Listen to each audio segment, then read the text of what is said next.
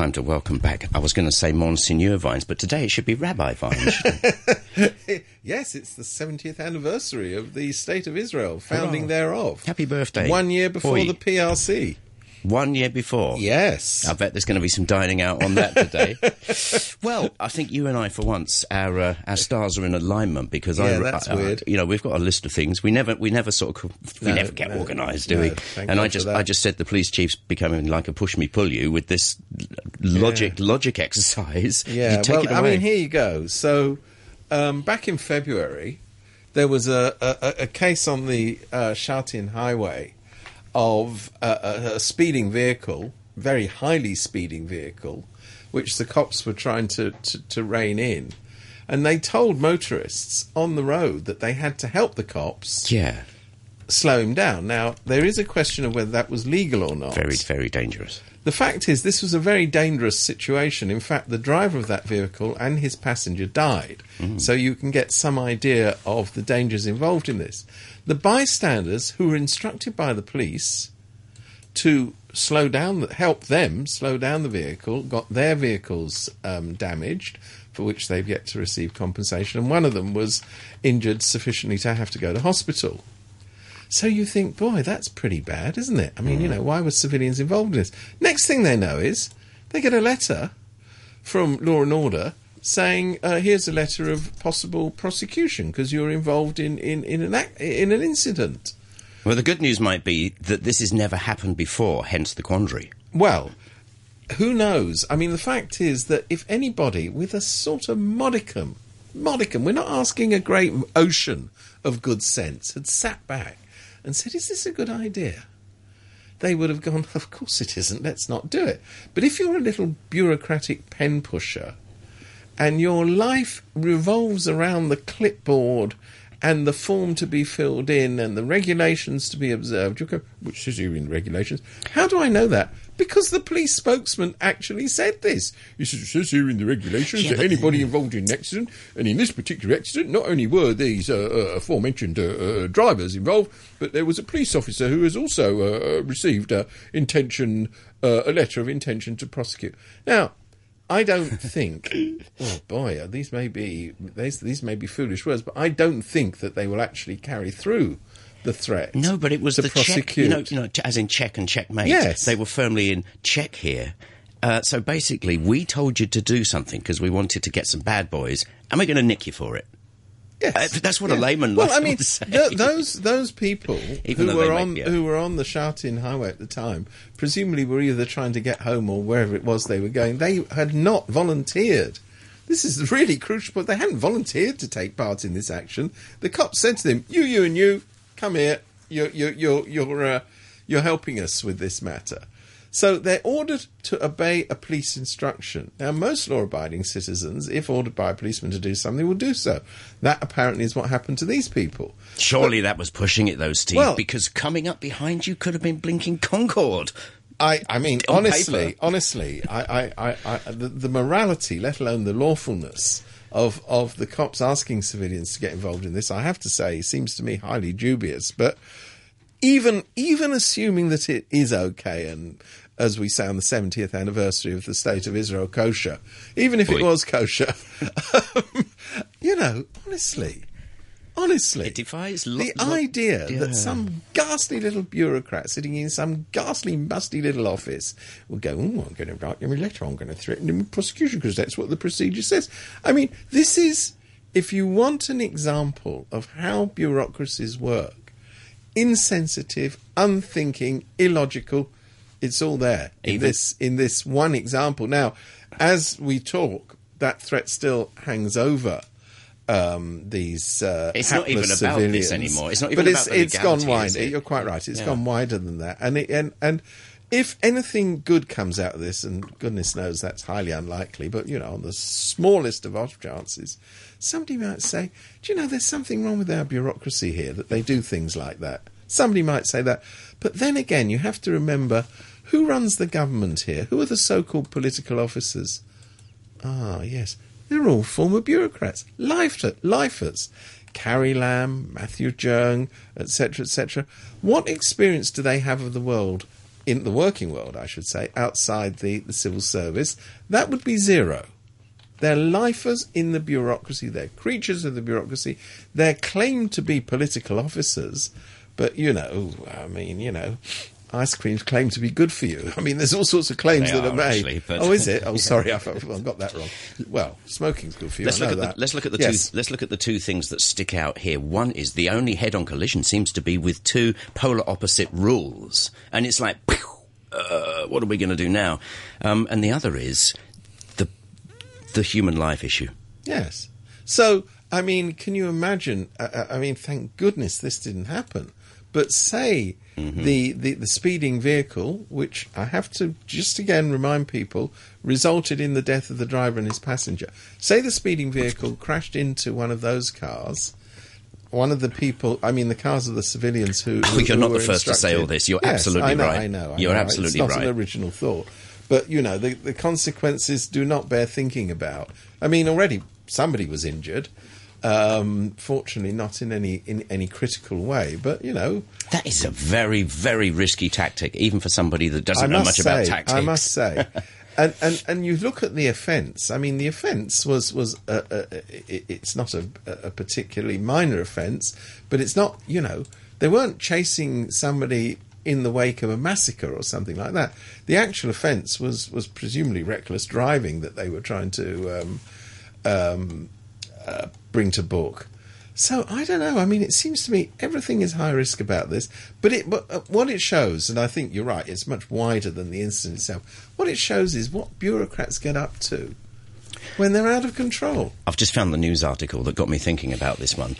Uh, from our guys, I think it must have been a few days ago. So, the Commissioner of Police said on Saturday that it was, quote, usual procedure for officers to send out notice of intended prosecution to drivers involved in traffic accidents. Okay, yes, right? Tick. Even those who'd been ordered by the police to slow down before the accidents occurred.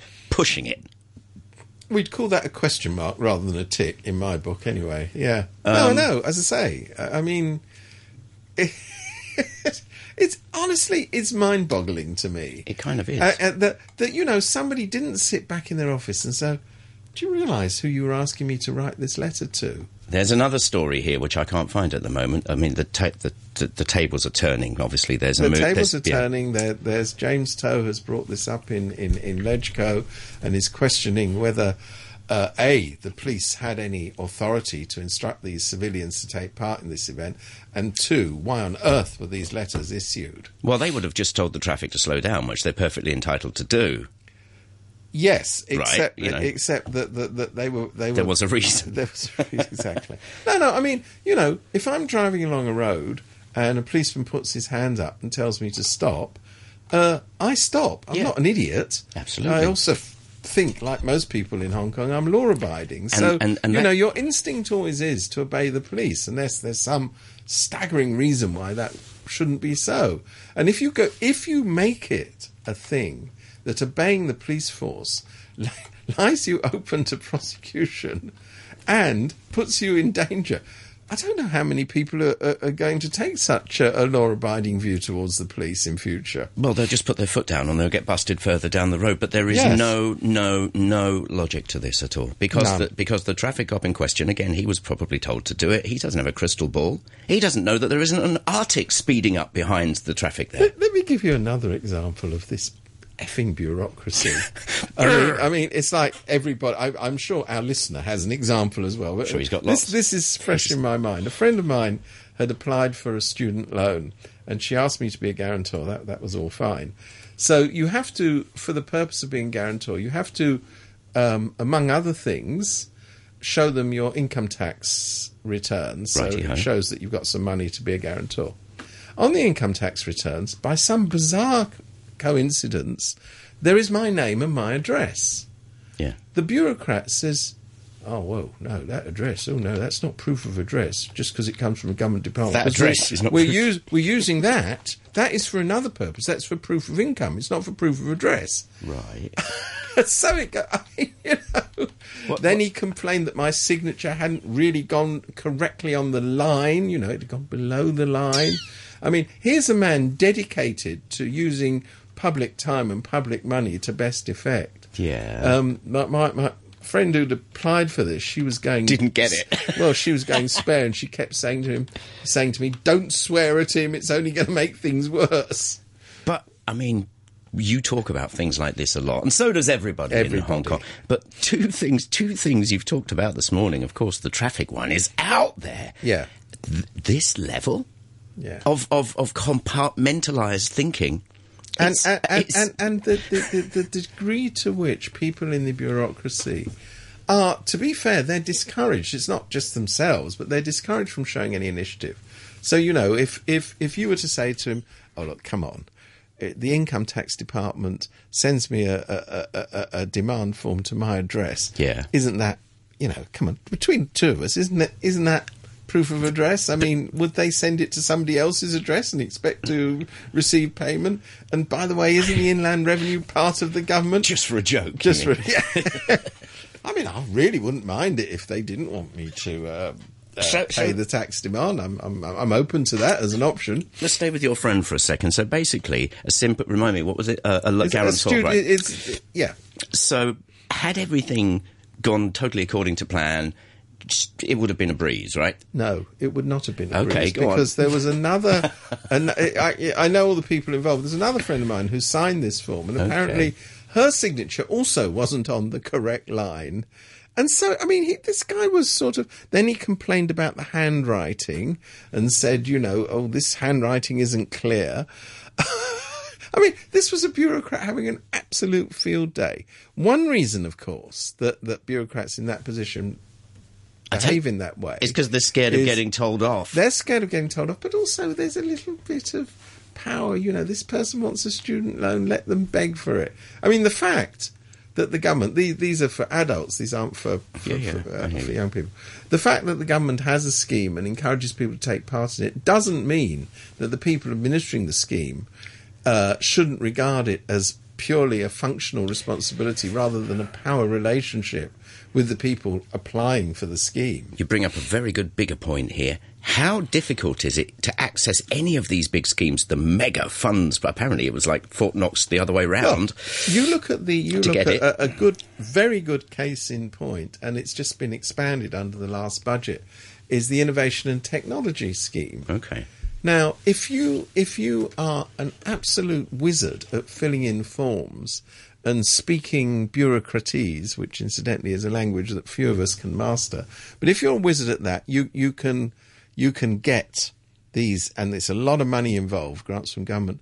It's not a Of course, it is because nobody gets them. Well, no, it's not a surprise to me that the people who actually get this money, by and large, are people from large institutions. A lot of people in universities. Universities are very bureaucratic places, so people there know how to do that sort of thing.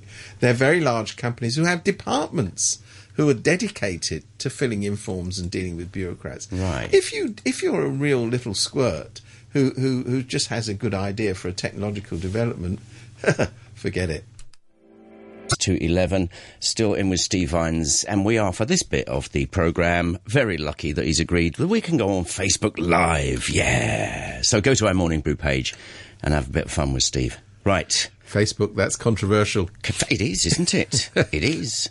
Right, we want to talk about flats and stuff. We Let- do. let- you- we do. Go where we you do. like. Go where you well, like. um, um, the rather wonderful, um, what's it called? Our Hong Kong Federation or Foundation. Voice sorry, of Loving- Foundation. Voice of Which is this, this so-called think tank set Yeah. up by Tung Chee-hwa.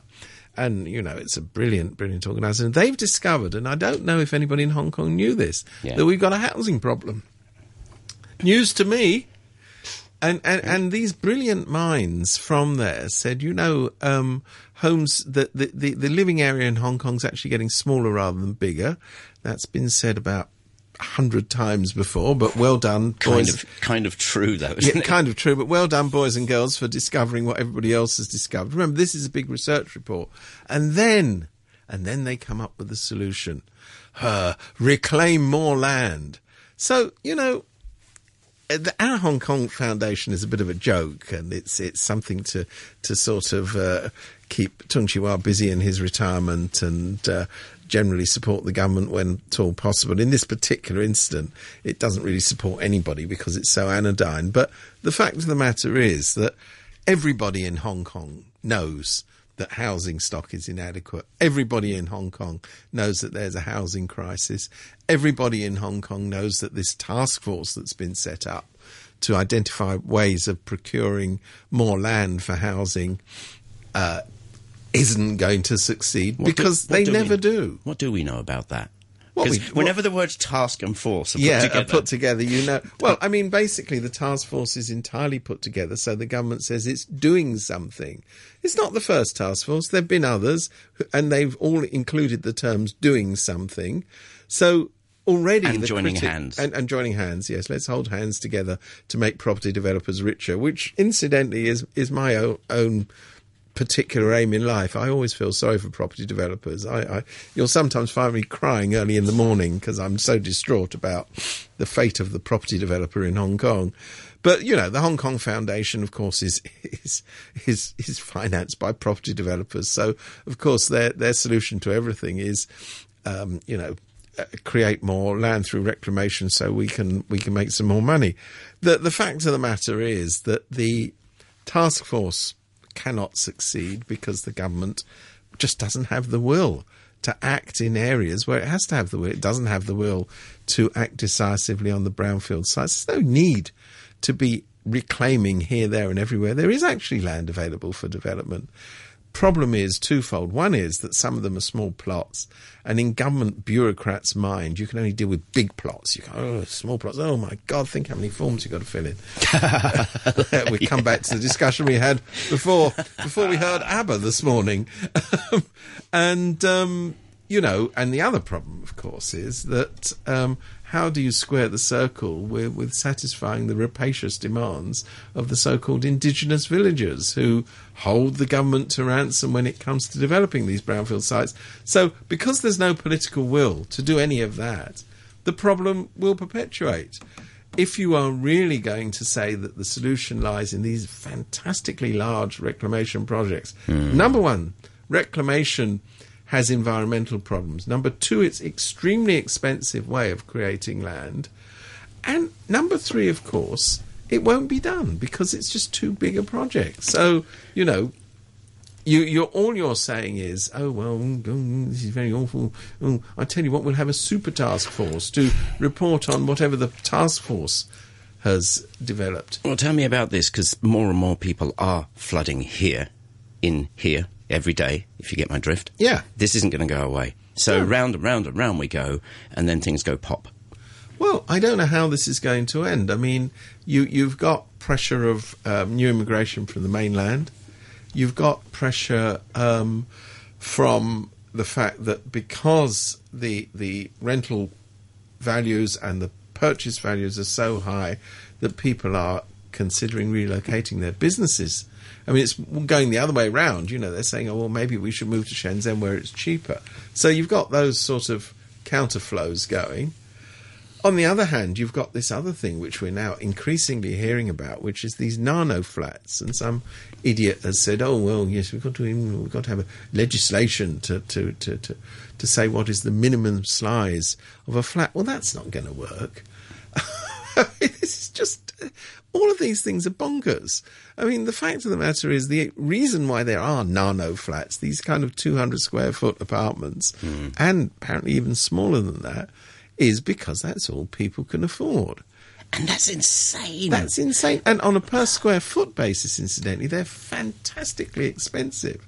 Have you ever done If- that comparison thing when you say you, for this nano box you could get a whole street in Pattaya or, so, or or whatever? or wherever. Yes, I mean it, it, it, it, it is true, and and as I say, on on a square foot comparison with larger flats, these nano flats are staggeringly expensive. Yeah. But if the only access you only, I mean, it's it's a lot of money for many people. It, if the only access you have is to say four million bucks.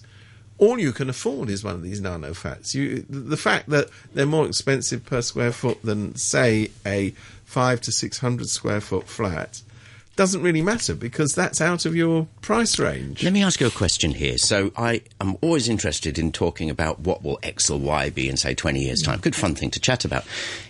Are, are people going to move away from the culture of defining themselves by four square walls? And so if you're a young, you know, in Hong Kong right now, you're a young person, you must own a flat. Now, is this going to force that to change down the Well, line? I, That- that- I, that- I think it, it is still the case for the majority of working class people in Hong Kong.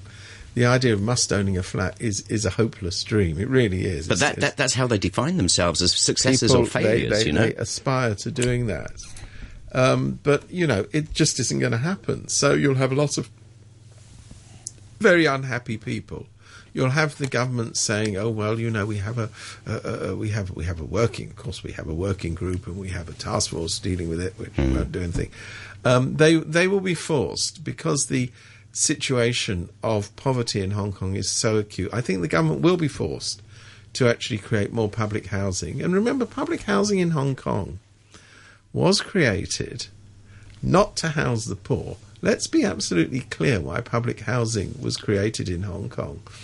Its beneficial side effect was to house the poor, but the major incentive and why the big companies were insistent on the government providing public housing is because they were worried about the labour force. They thought that if people couldn't afford to live in Hong Kong, they wouldn't work here. Or worse, they would demand higher wages to cover their rent. So the real pressure on the old colonial government, which is why they embarked on these enormous public housing schemes, which remember in their time have housed half of the population of Hong Kong. not because they wanted to root, uproot the squatter villages and stuff, or partly. Well, there was partly that. I think there was partly that, and I think some people in the bureaucracy genuinely understood the, the shame of this this you know private affluence and public squalor. But there was an, a substantial part, particularly of the executive council, dominated by tycoons and friends of tycoons who kept hmm. pointing out to the government, we've got to find a way of keeping wages down in the Hong Kong economy. And the only way we can do this is to put poor people in public housing. I mean, they're still not going to get paid much, but at least they'll be able to live here. So, you know, let's not rewrite the history of where we are today. But I think where we are today is also uh, where we are with the fact that because so many people have no hope in hell of getting on the housing ladder, they will have to build more public so housing. what do they do then? They have to rent places or live at home with their families, and that creates all sorts of social upheaval. But renting a place, and then these guys who are the landlords are allowed to go one, two, three hundred percent more, and, and yet we can't have a rent cap. And to this day, I don't understand There's no, that. no regulation in Hong Kong on Tell me why. Tell me, tell me why. because it fundamentally undermines the interests of property developers. And as you know, Yeah, you're the wrong ask this fundamental law of Hong Kong is that you must never undermine the fundamental interests of property developers. That is a no, no, no. Uh, let's add another no to that. No, no, no. That's a no-no. No, no, no, no. Yes. So, I mean, that, that ain't going to happen. Um, the, the the scheme which I've I'm actually keen on and is to be fair to the government being slightly expanded, and the word is slightly, is the home ownership scheme. But remember, the home ownership scheme, which allows public housing residents to buy um, uh, designated units which are built by the government at um, less than market prices. Because the market prices are so high now, Yeah, even that scheme They're still expensive. They're just not really. yeah, expensive. that's right. Even, I was going to say, even that scheme doesn't really help the average working Joe. It does help some people who are just above the level of the average working Joe. So you know, I mean, it's it's a terrible situation here. What do you know about the percentage of people going to university here today? Because my point being, uh, they're going to be paying their loans for the rest of their lives as well. Well, that's right. They will be, and and Which is- remember, I mean, the the good, the really good thing in Hong Kong is most university students. I'm talking at undergraduate level, mm-hmm. are first generation in the sense that nobody else in their family has ever been to university before. I think that's a great thing. Yeah.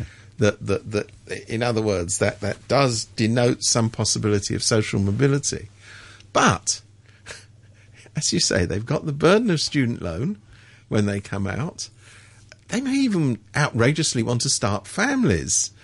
And um, that means they have to live with their parents by and large, even though they're on the, the ladder, somewhere on the ladder towards a, a better income. I mean, some of them, of course, will climb that ladder, most of them won't.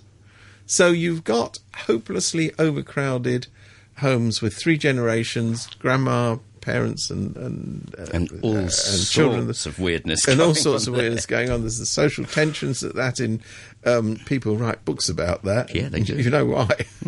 Yeah, no kidding at all. so there's all that going on. It, it, it ain't good. It really is not good. And I mean, I, you, you can say people are obsessed about property um, in Hong Kong. True. You can say people are obsessed about housing. Well, my main interest is housing rather than property, which are not necessarily the same two issues. They're linked, obviously, but they're not the same issue. If you genuinely had a system of plentiful provision of public housing, which um, you know actually fulfilled demand, then you would say, well, you know, let the private sector get on with it, and you know, kind of that's their problem. And theref- uh, and and then what happens is people who can do this, they will they will go and live somewhere else. Yes. Uh, and one of those places is going to be Taiwan, and then we open the whole Pandora's cupboard about you know independence and Yeah, blah. But actually, well, all they want to do is Incidentally, live there, there and is. be. a- I mean, Taiwan is now attracting record numbers of of Hong Kong people for settlement. This is something which is going on in the background and isn't much talked about, but actually, it's a fact. Well, one one factor is housing. I mean, Taiwan housing, incidentally, isn't that cheap either. But another factor is Cheaper than here. It's cheaper than here by by uh, by what's it mile. Yeah. But um, but but people are also interested in liberty, and I, oh, we're not supposed to talk about that either. But but that's another reason why they're going there. Oh, you, please. Yeah, that's why they're going there.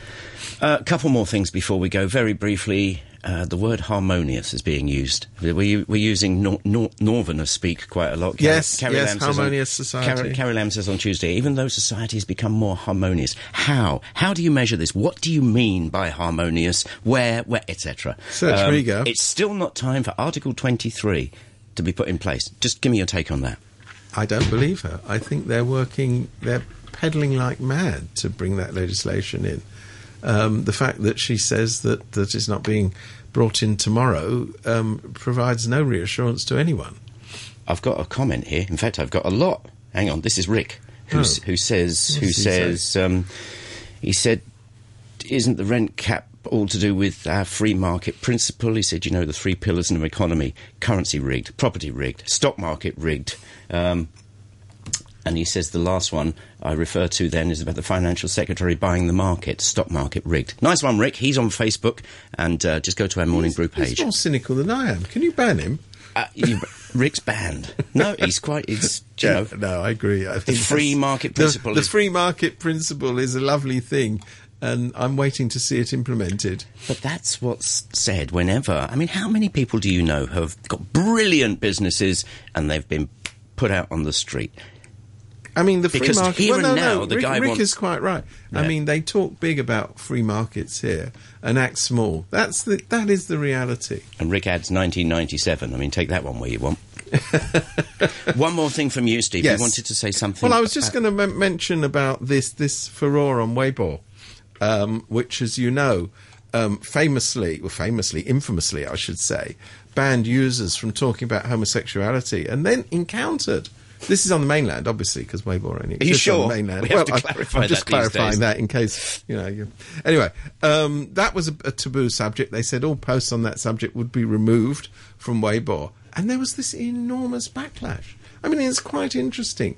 People think that on From the real mainland, people. yeah, Yeah. that that this sort of thing doesn't happen. It does happen. It happened there, and they were forced to into a, a, an ignominious U-turn. I mean, I'm very delighted that they Big were. risk for these people for many reasons you know. We all know. Yeah, but the, the the fact of the matter is, what it does show is that that that that um, civic society, whatever you want to call it, is not as subdued as we commonly imagine it to be. People are not as trodden down in the dictatorship as we imagine it to be, and on issues like this, which don't threaten the integral control of the Communist Party, you see dissent being expressed, and in this instance, successfully so. Yeah.